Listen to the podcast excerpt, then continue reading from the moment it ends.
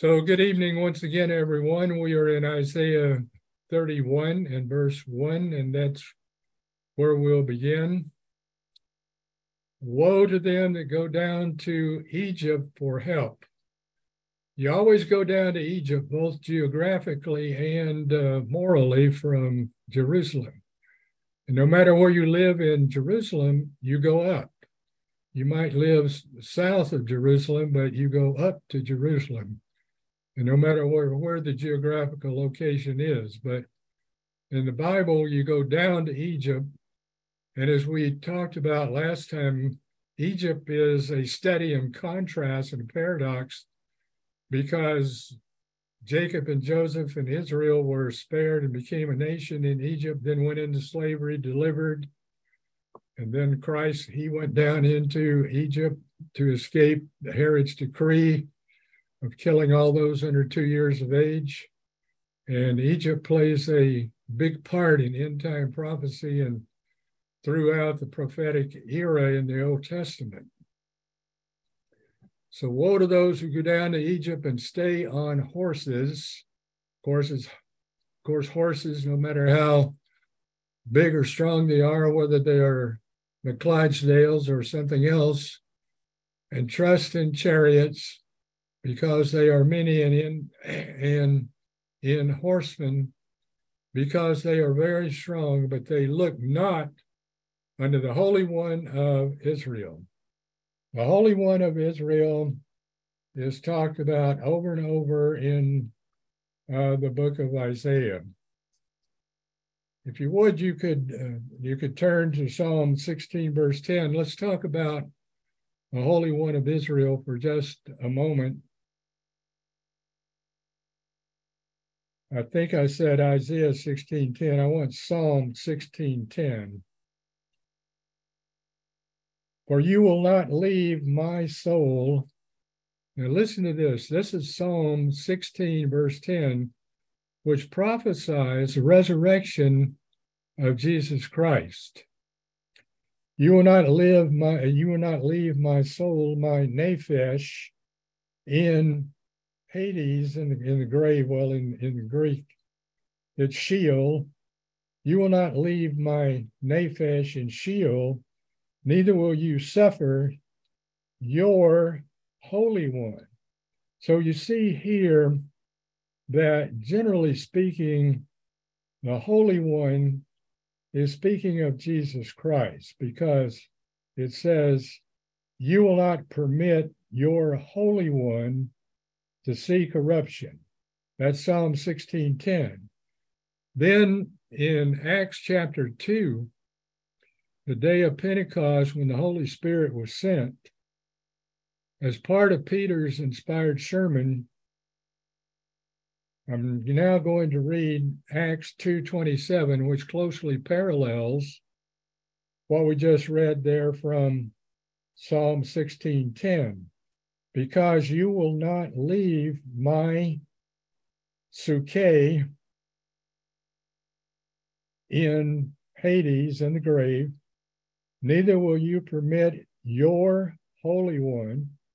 So essentially, he's quoting Psalm 16:10 to see corruption. So, of course, Jesus Christ was resurrected and after 40 days, he was ascended back to the Father. So that's an amazing thing there to see that as early as Psalm 16:10, the resurrection of Jesus Christ was uh, prophesied. So we continue here in Isaiah 6, uh, 31 So you will not look unto the Holy One of Israel, neither seek the eternal. And eternal, of course, once again, I bring to your attention when you see all caps L O R D, that is referring in the Hebrew, that is Yahweh, it means the eternal. It can refer to the Father or to Jesus Christ. It depends on the context. Now, verse 2 Yet he will also, yet he also is wise. That's talking about God. He is wise. The Egyptians claim to have a great deal of wisdom and ability to protect uh, Judah at this time, and Judah was trusting in men and horsemen. But in contrast, Isaiah writes, Yet he also is wise and will bring evil and will not call back his words, but will arise against the house of the evildoers and against the help of them that work iniquity. So God will rise up. Jesus Christ is his agent that carries out his mission. So he will rise up against the workers of lawlessness. Now, the Egyptians, what are the Egyptians? Now, the Egyptians are men and not God. So, why in the world would why in the world would Judah be seeking the help of the Egyptians? At this particular time, uh, Assyria wasn't that close to them, but they they were they were impending. They were drawing nearer to them, and they thought the day was coming in which they were going to have to stand against the Assyrians. So they decided they would get help to get help from Egypt. Now the Egyptians are men and not God, and their horses flesh and not spirit. Now the word spirit in the Hebrew is ruach, R A U C H. It's um, that's misspelled. That is R U A C H. It is ruach and it can be translated wind, it can be translated breath, it can be translated breathe, and of course, it can be translated spirit. And so, when it is speaking of the Spirit of God, the translators usually capitalize spirit. So the horsemen, of course, of, and the men of Egypt were not spirit at all, and they could not really help. We will see eventually who and what really did help them. So keep that in mind with regard to Ruach. And of course, when you put holy in front of spirit, Holy Spirit, then you know it is of God and or Christ. And one of the things that I've tried to emphasize with you, and I hope you're you are getting, is the fact that the Holy Spirit is not a person. You've heard that over and over in the Church of God. The Holy Spirit cannot be separated from God because God is spirit. That is his essence. So are you going to have a person that is separate from the spirit going around doing works, whatever they might be.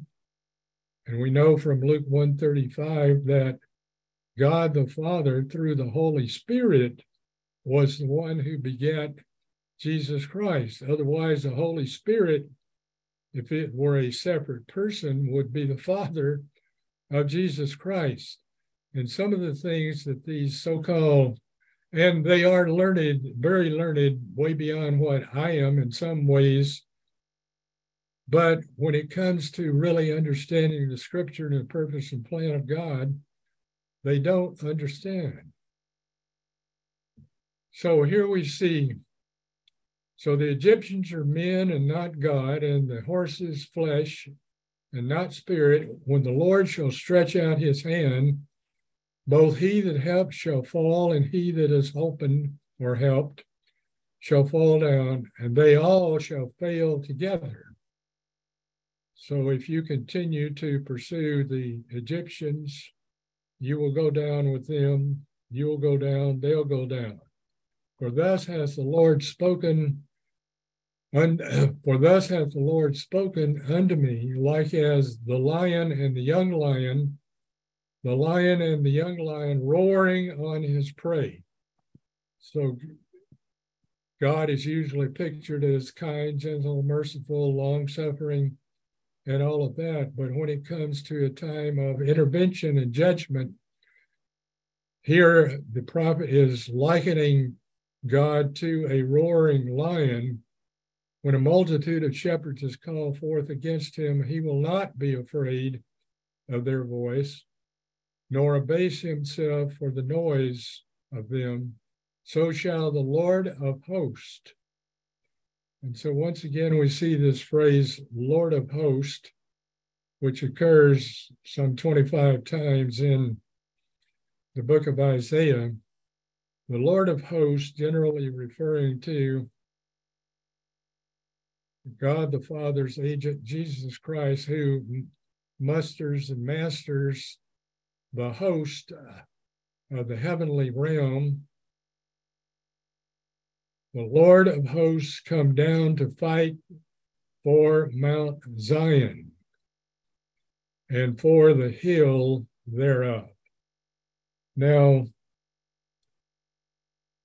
with regard to Mount Zion, I bring you this to your attention. Perhaps you have read that uh, there's a controversy with regard to where the Solomon's temple and the Restoration Temple were pitched or built.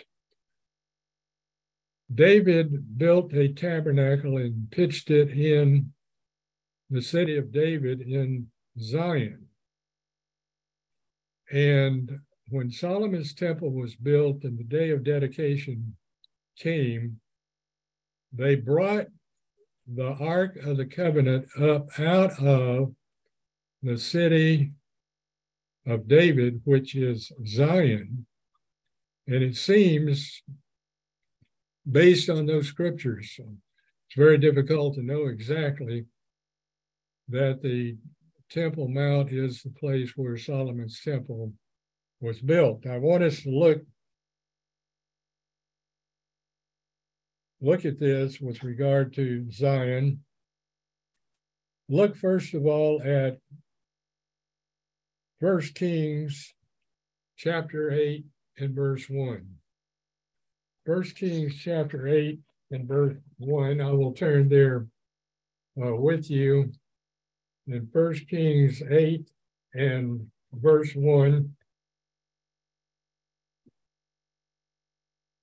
Then Solomon assembled the elders of Israel and all the heads of the tribes of the chief of the fathers of the children of Israel unto King Solomon in Jerusalem, that they might bring up the ark of covenant, uh, the ark of the covenant of the Lord, out of the city of David, which is Zion.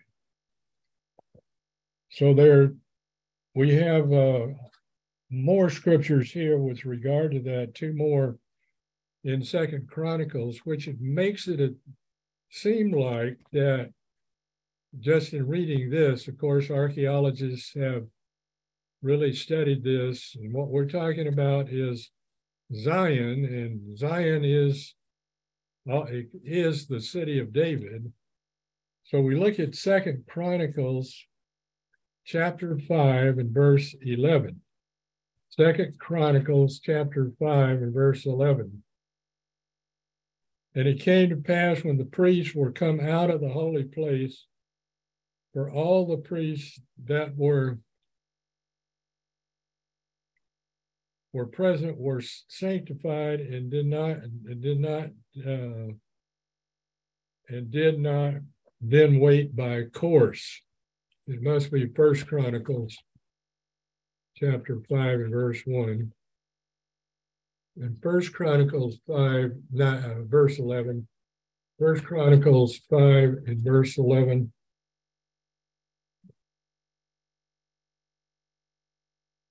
Maybe I misread it from there. In First Chronicles 5 and 11,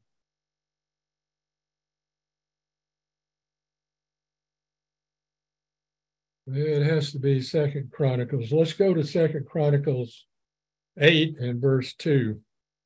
Second Chronicles 8, verse 2. What we're showing here is they brought the Ark of the Covenant out of the city of David And it seems like they brought it into Jerusalem.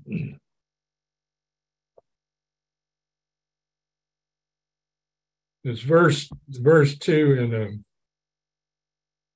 sorry about that. Second Chronicles 5 and verse 2. Then Solomon assembled the elders of Israel and all the heads of the tribes, the chief of the fathers of the children of Israel, unto Jerusalem to bring up the ark of the covenant of the eternal out of the city of David, which is Zion. So remember that David had rescued the Ark of the Covenant that had been taken by the, the Philistines, and he brought it into Zion, into the city of David. And now, when Solomon's temple was built, it says they brought it up out of the city of David, and it seems like it's brought into or into Jerusalem at the Temple Mount. Now, oftentimes Zion and Jerusalem are used uh, interchangeably in Scripture as well. Okay, we'll continue back in Isaiah 31, but I wanted to make that distinction there with regard to to Zion and the temple. That that's raging in a lot of uh, circles in the scholarly theological circles with regard to where was the temple built. And of course, it has to do with the geopolitical situation that is now extant in the Middle East, where the Muslim world has built two mosques on the Temple Mount. And a lot of people believe that you that the Temple Mount has to be cleansed with the ashes of a red heifer before uh, the temple can be built. And for prophecy to really be fulfilled in the final sense, as in Second Chronic in Second Thessalonians chapter two, verses three and four, where it talks about this the one who sits in the temple of God saying that he is God. So there's going to be one who comes in peacefully and then breaks the covenant and then places the abomination of desolation and claims to be God. So we go back now to Isaiah uh, 31. So God Himself will come down and defend Zion, and He will also defend Jerusalem. Now we're at verse 5, Isaiah 31, verse 5. As birds flying, so will the Lord of hosts defend Jerusalem. If you ever gone near a, a bird's nest where young birds were, and the mama bird begins to start diving at you, at your head, and so on. So it's a takeoff, a figure of speech from that the birds flying, so will the Lord of hosts defend Jerusalem. And defending also, he will deliver it, and passing over, he will preserve it. So, what can conclusions can you draw from that? Uh, people talk about, well, they may nuke Jerusalem or they may do this or that with regard to Jerusalem. Now, Jerusalem is going to be greatly disturbed with this great earthquake when Jesus' feet touch down on the Mount of Olives and the mount cleaves in two, and part of it moves to the north and part to the south, and a great valley is uh, created. And you read of that in Zechariah 14, verse 5. But God is going to defend Jerusalem. Jerusalem is not going to be destroyed. Zion and Jerusalem are going to be the headquarters for God and Christ and the saints in the millennium. Defending also, he de- will deliver it, and passing over, he will preserve it. Verse 6 Turn you unto him from whom the children of Israel have deeply revolted. And of course, modern day Israel and the nations have greatly revolted against God, as we're talking about that those people in the various high tech companies, big tech, they are on the warpath with regard to eliminating anything that smacks of Christianity. Now, you can talk about any other religion freely, but not God and Christ and the Bible. And it's, uh, it's absolutely amazing that people would be taken in with this as they have been. And we have seen one of the most dramatic changes and shifts in culture that we have ever witnessed in our lifetimes. Isaiah 31 7.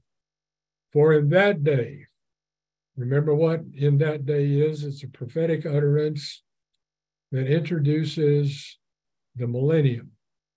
In almost every case, when you see that phrase in that day, it is speaking of the millennium. Every man shall cast away his idols of silver and his idols of gold, which your hands have made unto you for a sin. So that has never happened before in history that all of the idols were cast away. Now, during a couple of revivals under Hezekiah and Josiah, Judah cast away their idols, but not all of humankind. All of humankind is going to cast away their idols. And they're going to be, they're going to play church even if they don't believe in church, because the teachers will not be removed into a corner and they will say, This is the way, walk you in it, as we talked about last time. Then shall the Assyrian fall with the sword, not of a mighty man.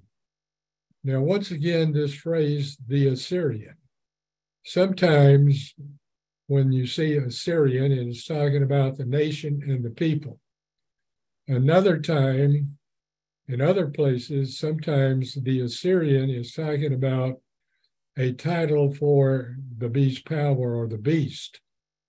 Then shall the Assyrians fall with the sword, not of a mighty man.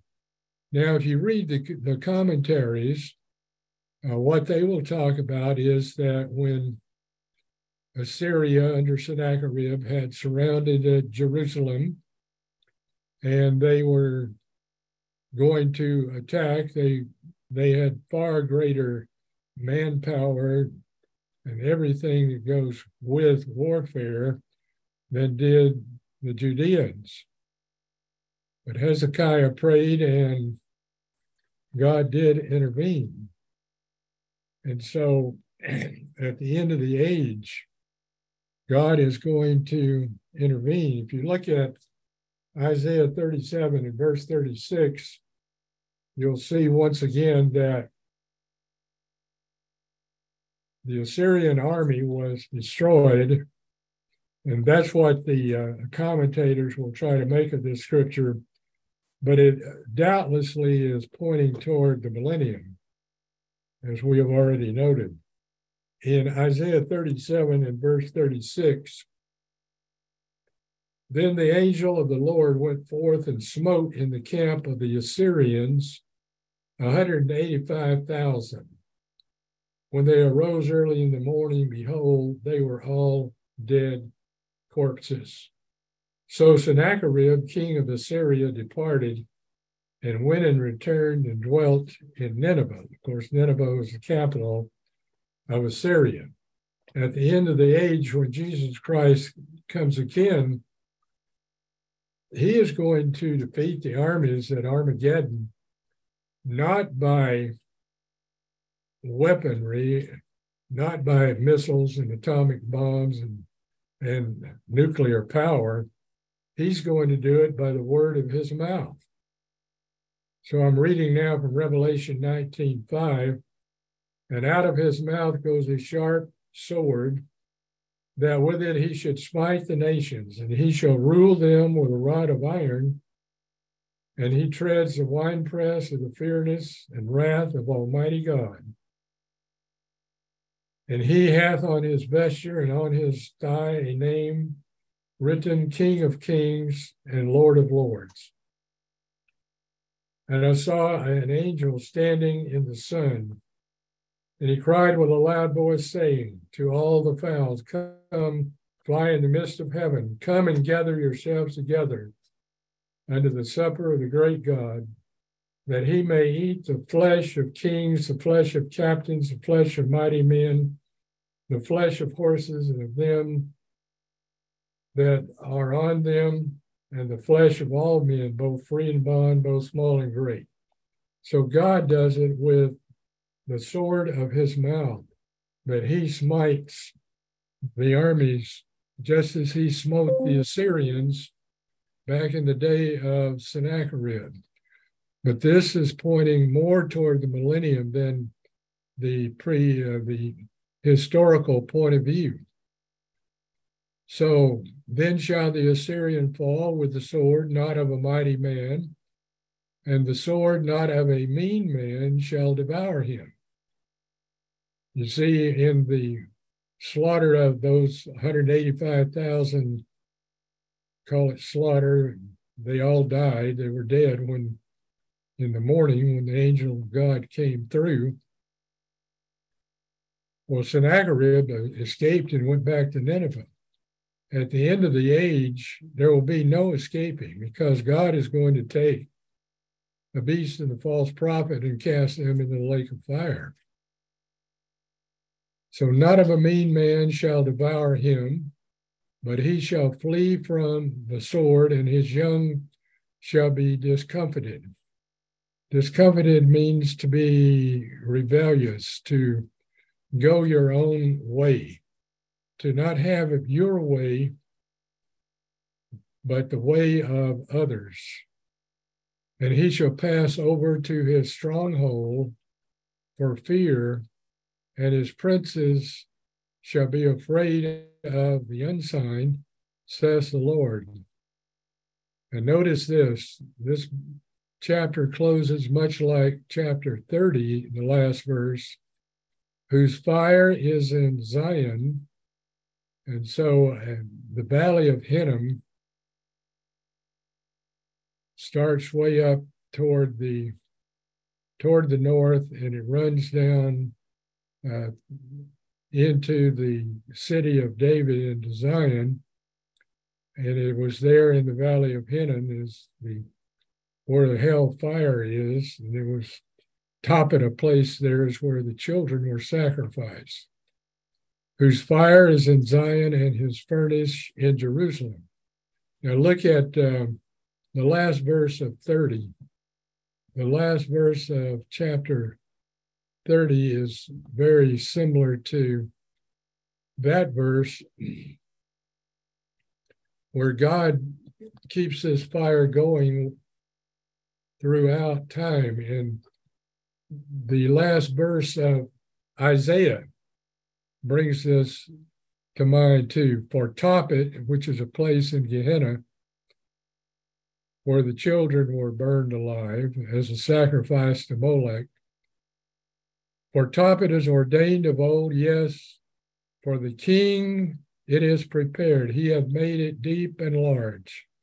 A pile thereof is fire and much wood the breath of the Lord, like a stream of brimstone, does kindle it.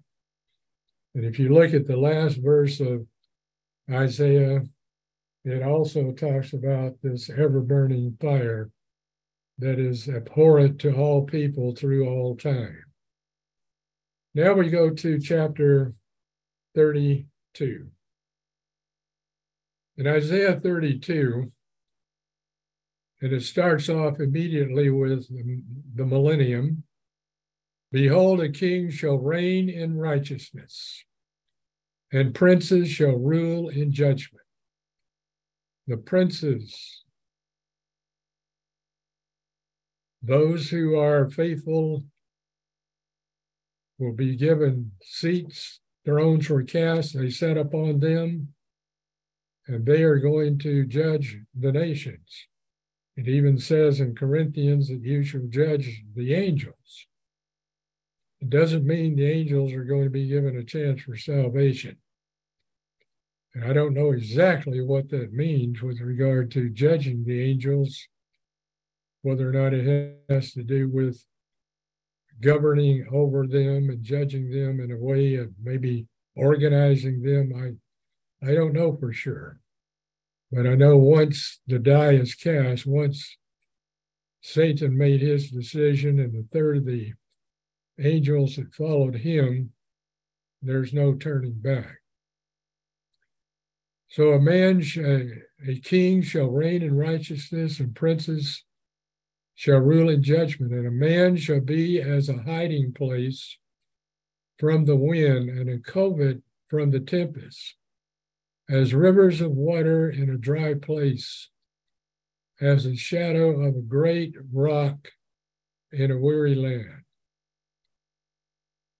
And so at that time, people are going to call upon God and they're going to seek shade. Of course, the shadow is is really a shade, and it is no represents peace and safety as a shadow of a great rock in a weary in a weary land.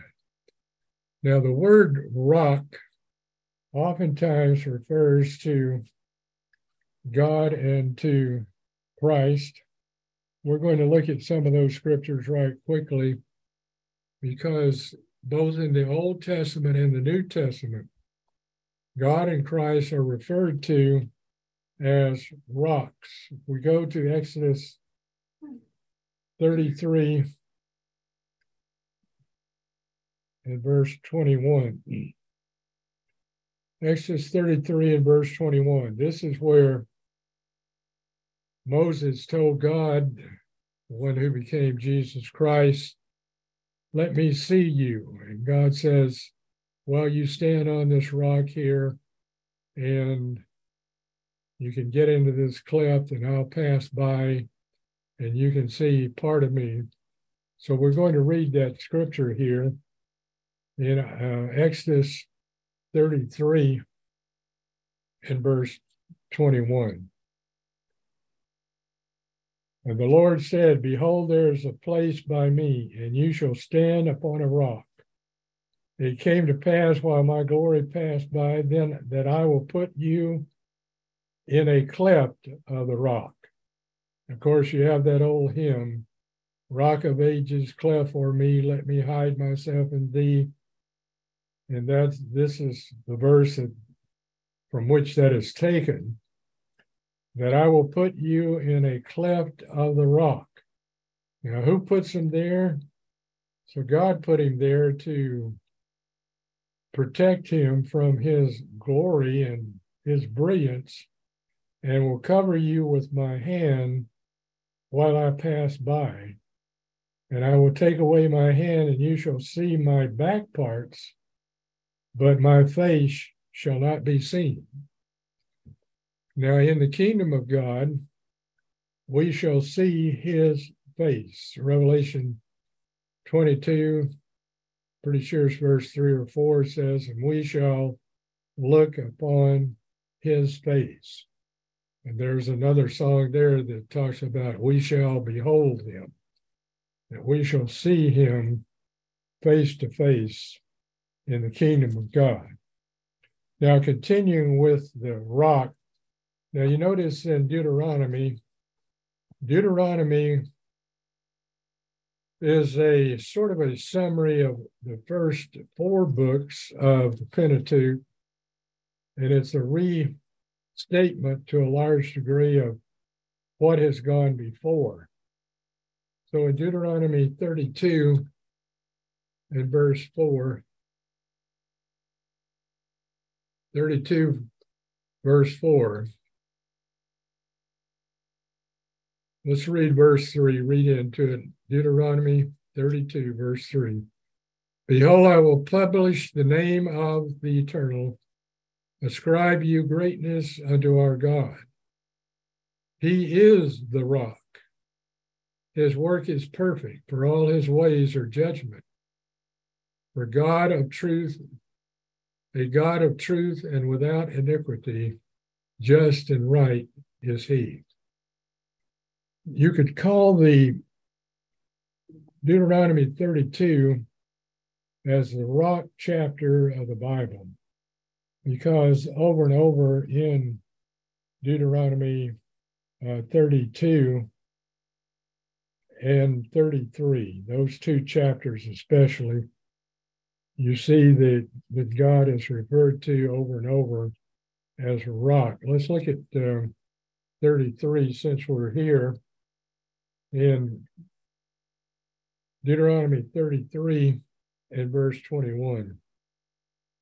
Deuteronomy 33, verse 21. And he provided the first part for himself because there is a portion of the lawgiver was he seated and he came with the heads of the people. He executed the justice, justice of the Lord and his judgments with Israel. So this rock carried out the blessings that God had bestowed upon Israel. And in spite of themselves, uh, God dragged them into the promised land. And then in the New Testament, we'll see that the rock was the one who led them into the promised land. And here the rock is identified. It's First Corinthians 10 and verse 4. We'll start in verse 1. In First Corinthians 10 and verse 1. Moreover, brethren, I would not have you be ignorant how that all our fathers were under the cloud and passed through the sea, and were baptized unto Moses in the cloud and in the sea.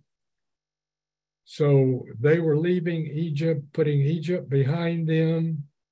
That was their final demarcation from slavery, that they crossed the Red Sea, and Pharaoh's host were drowned, a type of Satan, the devil, and the demons were drowned in the Red Sea. And that was their baptism. So we, at a critical point in our lives, are baptized and we leave sin and death behind to live the resurrected life. So they all passed through the sea. They were baptized in Moses in the cloud in the sea and did eat the same spiritual meat and did all drink the same spiritual drink. And they drank of their uh, that spiritual rock that followed them, and that rock was Christ. And then it says in Matthew 16, 18, Jesus says, I say unto you that you're Peter, Petra, little rock, but upon this rock, big rock, Petra, I will build my church, and the gates of hell shall not prevail against it. So, oftentimes, rock is a metaphor for protection and shade. And, and of course, God is metaphorically referred to as a rock in Scripture. Now we continue in Isaiah 32 and verse 3. And the eyes of them that see shall not be dim, and the ears of them that hear shall be shall hearken. They're not going to just uh, hear, as it were, and go in one ear and out the other, but they're actually going to do something about it. The heart also of the rash shall understand knowledge, and the tongue of the stammerer shall be ready to speak plainly. So no more deaf people, nor more people struggling to express themselves. The vile person shall be no more called liberal. That is, to be called noble, to be called magnanimous, because he is vile. we have today people who are parading as liberal and magnanimous, who are, when all is said and done, hypocritically trying to destroy the very fabric of our, our value system, the value system that is revealed in the Bible, especially. Nor the churl, the churl represents an evil one said to be bountiful. For the vile person will speak villainy, and his heart will work iniquity, lawlessness, to practice hypocrisy.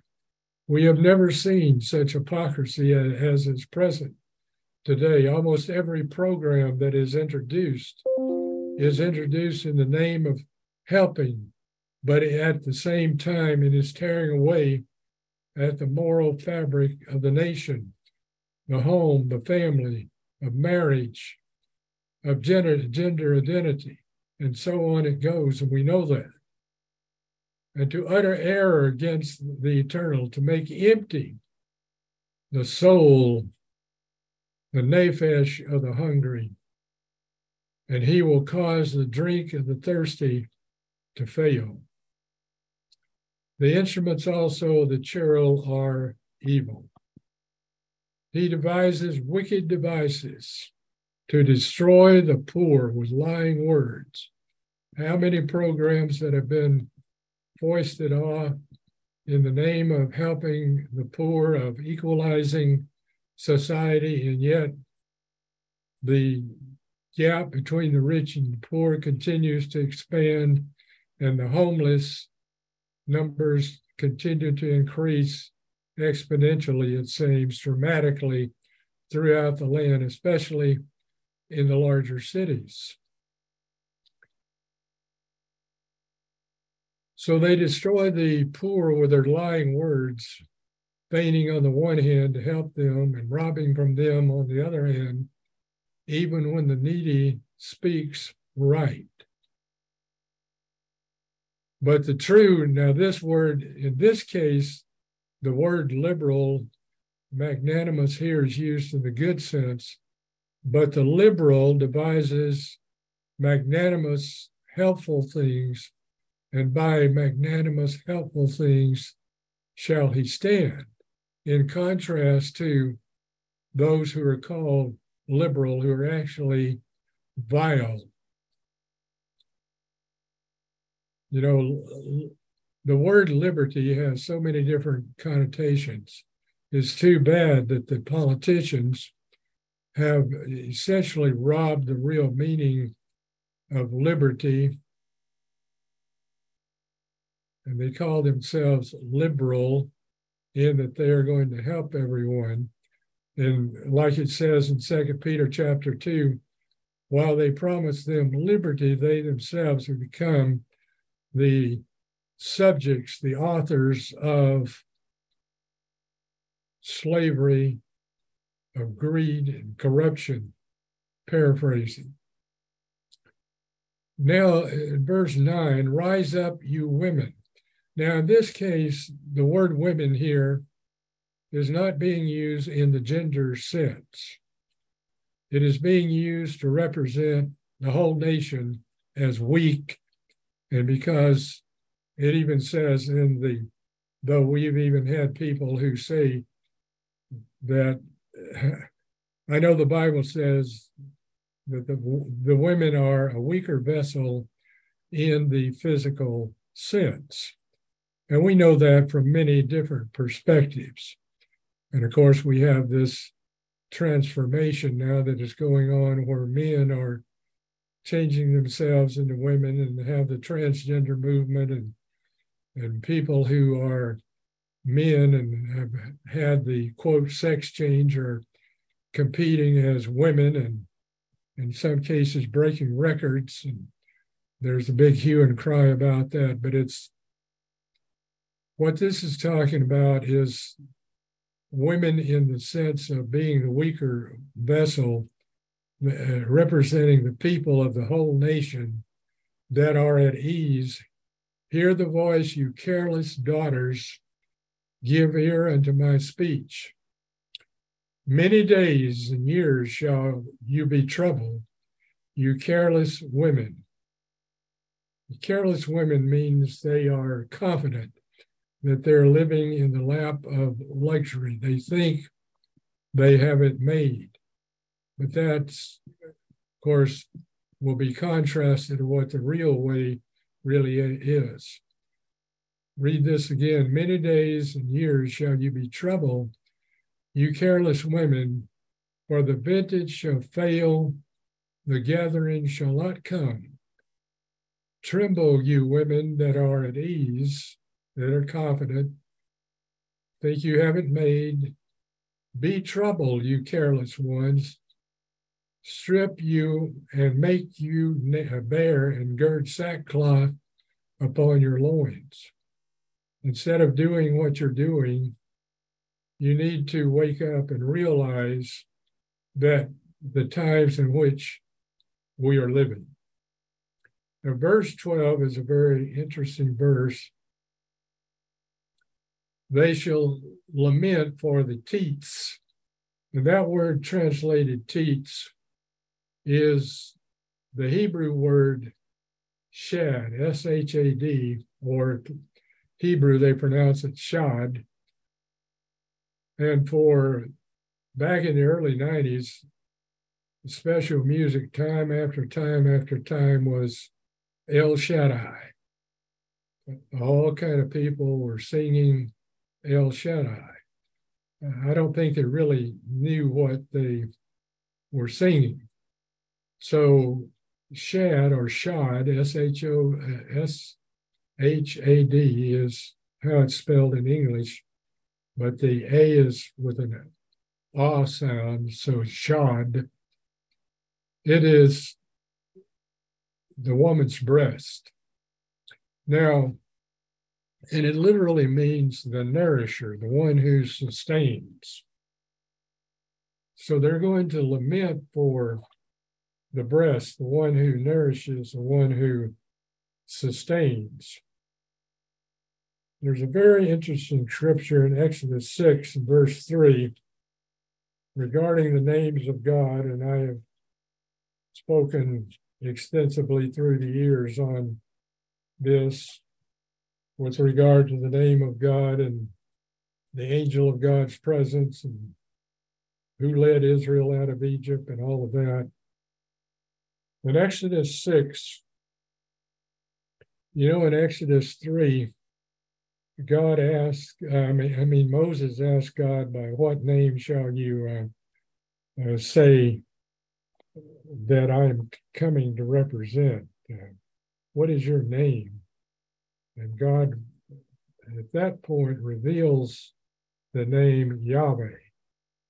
I'm not going into a discussion of Yahweh at the present time, but this point here, because it is in context with what we're reading here in Isaiah,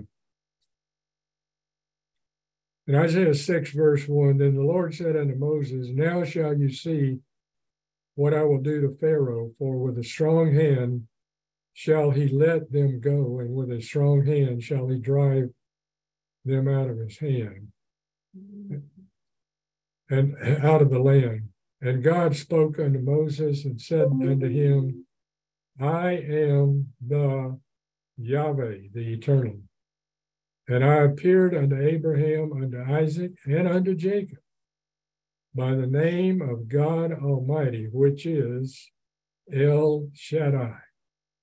You can look up the Hebrew that he appeared to them under the name God El Shaddai. But by the name Yahweh was I not known to them. So, to a large degree, God reveals himself through his name.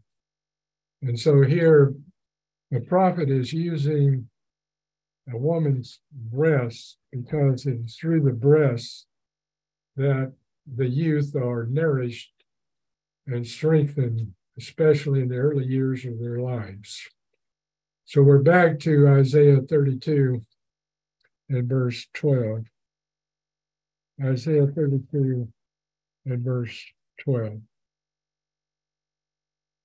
They shall lament for the breast, for the pleasant field, for the fruitful vine. Upon the land of my people shall come up thorns and briars, yes, upon all the houses of joy in the joyous city. Because the places, the palaces shall be forsaken, the multitude of the city shall be left, the forts and towers shall be for dens forever a joy of wild donkeys, a pasture of flocks, until the Spirit be poured upon us from on high. Now, at the, at the Feast of Pentecost, 31 AD, the Holy Spirit was poured out from on high, and 3,000 souls were added to the church. That is the beginning of the new covenant church, the church of God in the formal, organized sense. And it became more and more organized as you read through the book of Acts. So until the Spirit be poured out upon high. Now there is coming, of course, a greater pouring out of God's Spirit in the millennium because it's going to be made available to everyone. It's like the tree of life represented the tree, uh, the tree of life represented the Holy Spirit in the Garden of Eden. In the millennium, the the tree of life is is restored in the sense that God's Spirit is going to be made available to everyone, and everyone that is athirst shall come and take of it. Uh, look at the Revelation the 22. Revelation 22.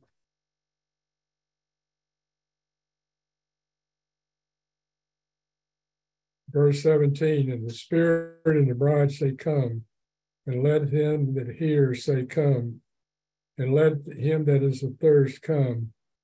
And whosoever will let him, and whosoever will, let him take the water of life freely. So the Holy Spirit is going to be poured out, and it will be available to everyone. And once again, I point out the irony of those who reject God at the end of the age when Satan is loose for a little season. Okay, verse 15 again, until the Spirit be poured upon us from on high. Isaiah 32 15. And the wilderness be the fruitful field, and the fruitful field be counted for a forest. Then judgment shall dwell in the wilderness, and righteousness remain in the fruitful field. And the work of the righteous shall be peace. And the effect of righteousness, quietness, and assurance forever. And my people shall dwell in a peaceable habitation, and in sure dwellings, and in quiet resting places when it shall hail coming down on the forest and the city shall be low in a low place. Blessed are you that sow beside all waters, that send forth there the feet of the ox and the donkey. So it's coming a time in the millennium in which, of course, God is going to sow righteousness in every sense of the word, in the spiritual sense, but yet at the same time, he's going to sow physical blessings and spiritual and physical fruit as never before.